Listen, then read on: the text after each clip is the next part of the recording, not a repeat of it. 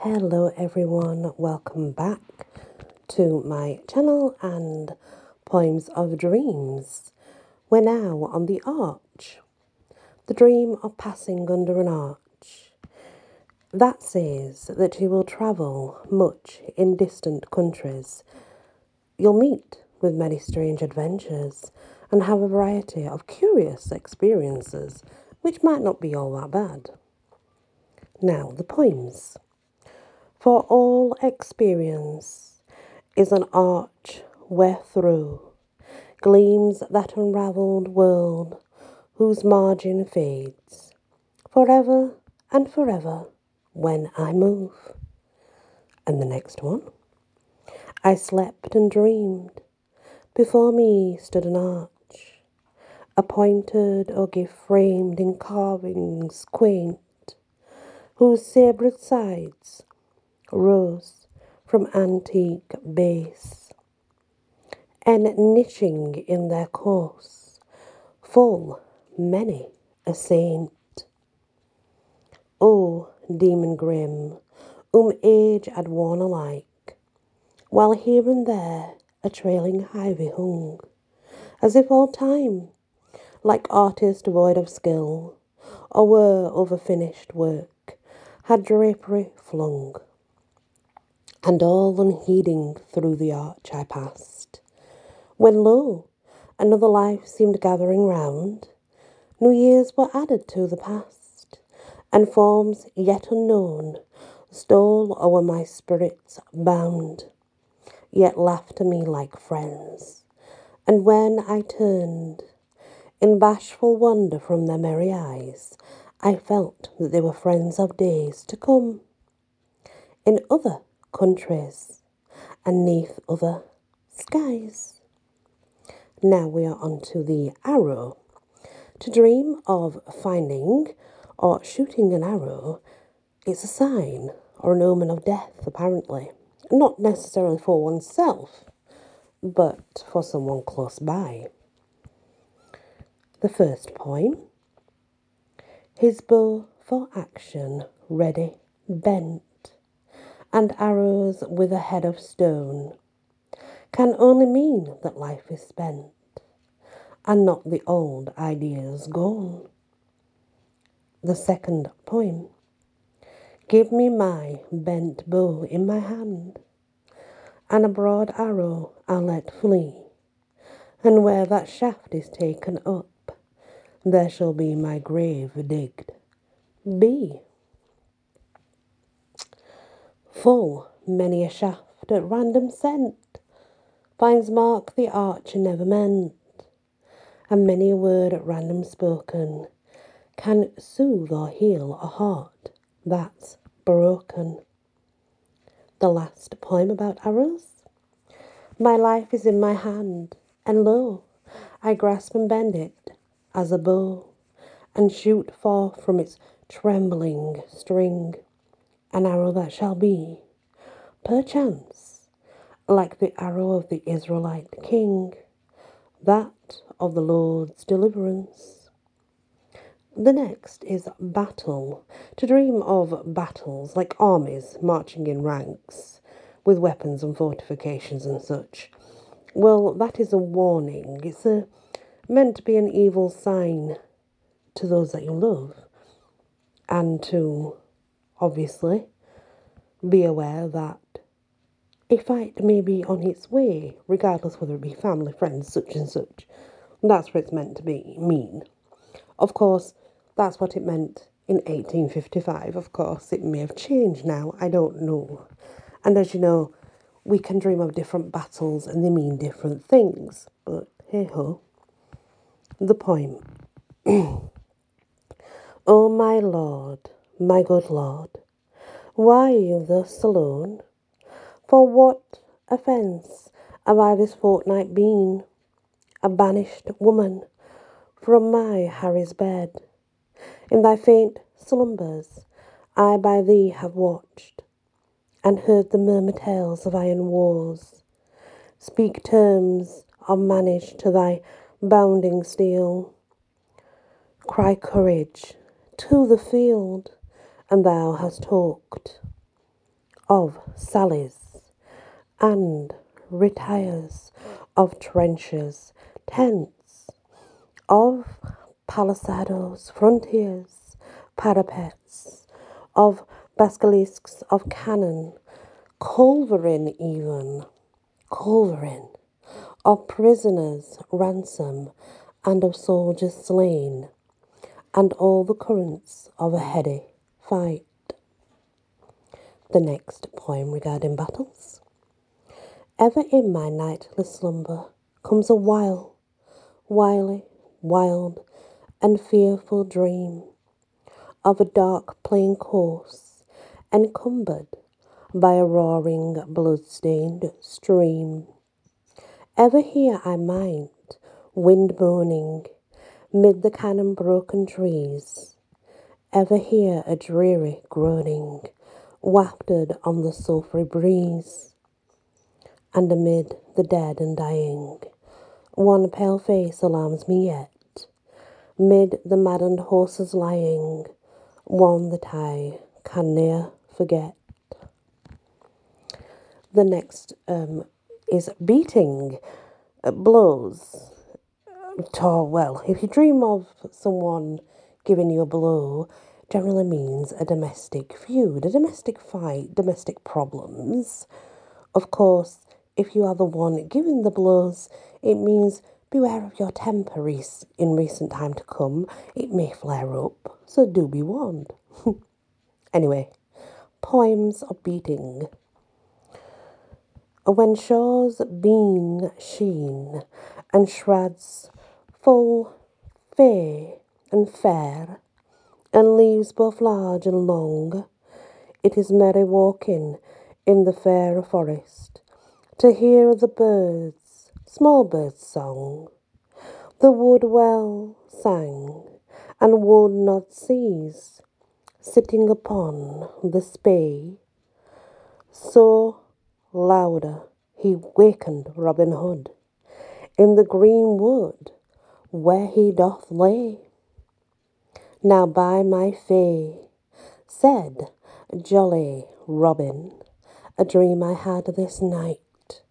I dreamt me of two whitey yeomen that fast with me can fight. Methought they did me they did me beat and bind, and took me, bore me fro, if I be Robin alive, in this land. I'll be woken, revenged on them too. Dreams are swift, master, quoth John, as the wind bloweth, or the ill for if it be never so loud this night, tomorrow it may be still.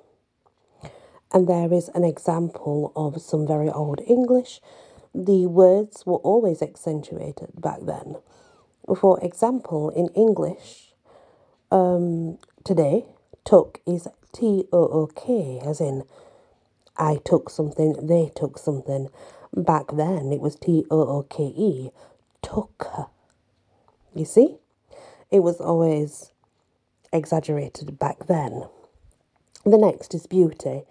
So to dream of beauty, devenir, now that's a favourable one to have because it's kind of an omen to those who labour industriously. For it's the nature and spring of all life and activity. And this this is a good sign, not only to travellers, but to those who propose remaining still, for it stirreth up even the indolent and unwilling to activity. What it means is it takes, it puts things into perspective. It brings about activity even from those who would never usually move. It's a positive thing, really, um, because it brings about movement and work. The poem I slept and dreamed that life was beauty. I woke and found that life was duty. Was then my dream a shadowy lie? Toil on, toil on, said heart, courageously, and thou shalt find thy dream to be a noonday light and truth to thee. The next poem. On a pleasant summer day, in a garden as I lay, drowsed with the perfume of a thousand flowers, mine eyes enchanted with their rainbow gleaming, and lulled by ever dropping fountain showers. I fell asleep. From sleep I fell to dreaming, when lo, beside me sat the dame of love, the queen of whitest fairness clad in light. But she was stern and ruffled. Oh, and a dove! What dost thou here? she cried. Arise and write. Go forth and labour. Put thy armour on. Do anything but something thou must do. They lay they lie who say I love a fainéant, and slander love with libel most untrue. The brave, thou knowest, alone deserve the fair. But who, who are now the brave in every land? Though love in idleness be sweet to wear, I love it best when plucked by labour's hand. The next poem. If in the warm and passionate hour, when reason sleeps in fancy's bower, if thou hast ever, ever felt a dream of delicate beauty melt into the heart's recess, seen by the soul and seen by the mind, but indistinct, its loveliness, adored and not defined. A bright creation, a shadowy ray, fading and flitting in mist away.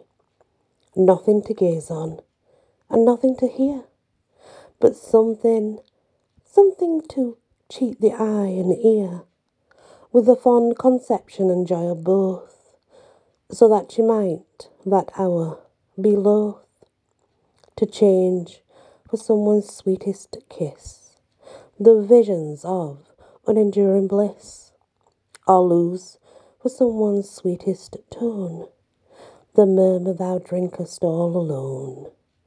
If such a vision hath ever been but thine, thou hast a heart that may look on mine. And now we move on to the beech tree. And when you dream of a beech tree, it brings um, prosperity and peace. In reality, to dream of a birch tree means those things are coming your way. The poem. Oh, leave this barren spot to me. Spare, spare woodman, spare the beechen tree. The shrub or floweret never grow, my one unwanning shade below, nor fruits of glossy autumn born, my green and glossy leaves adorn, nor murmuring tribes from me derive the ambrosial treasures of the hive. Yet leave this little spot to me. Spare, woodman, spare the beechen tree. Thrice twenty summers I have stood in bloomless, fruitless solitude, since childhood is my rustling bower, first spent its sweet and sportive hour, since youth, youthful lovers in my shade their vows of truth and rapture paid, and on my trunk's surviving frame carved many a long forgotten name. Oh, by the vows of gentle sound, first breathed upon this sacred ground, by all that love hath whispered here, our beauty heard with ravished ear. As love's own altar, honour me, spare woodman, spare the beechen tree. Beer and ale is the next. A sign of good fortune, actually, if it's a good beer, um, an ale. If it's not a good uh, beer and ale, then it might be a time of turmoil. Anyway, the poem. In a jolly field of barley, a good King Gambrinus slept, and dreaming of his thirsty realm, the merry monarch wept. In all my land of Netherland, there grows no mead or wine, and water I could never coax adown this throat of mine.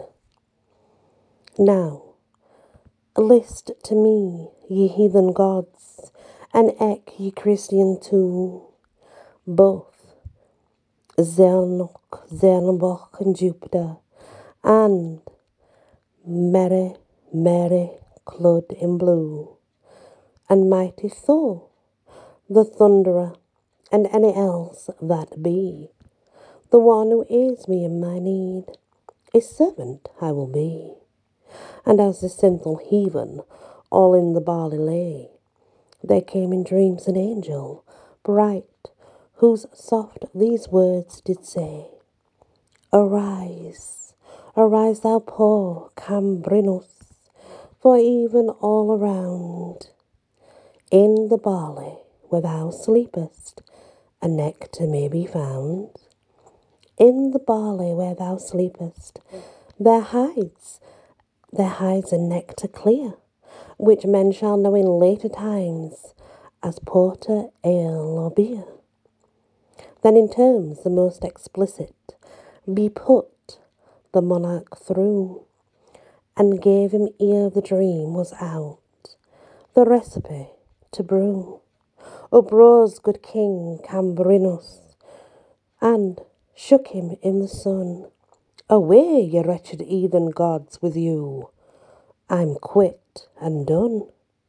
You've left me with my subjects in error, and in this thirst, till in our dreadful dryness we scarce know which is worst. It was the good Gambrinus unto his palace went, and messages through all the land unto his lords he sent.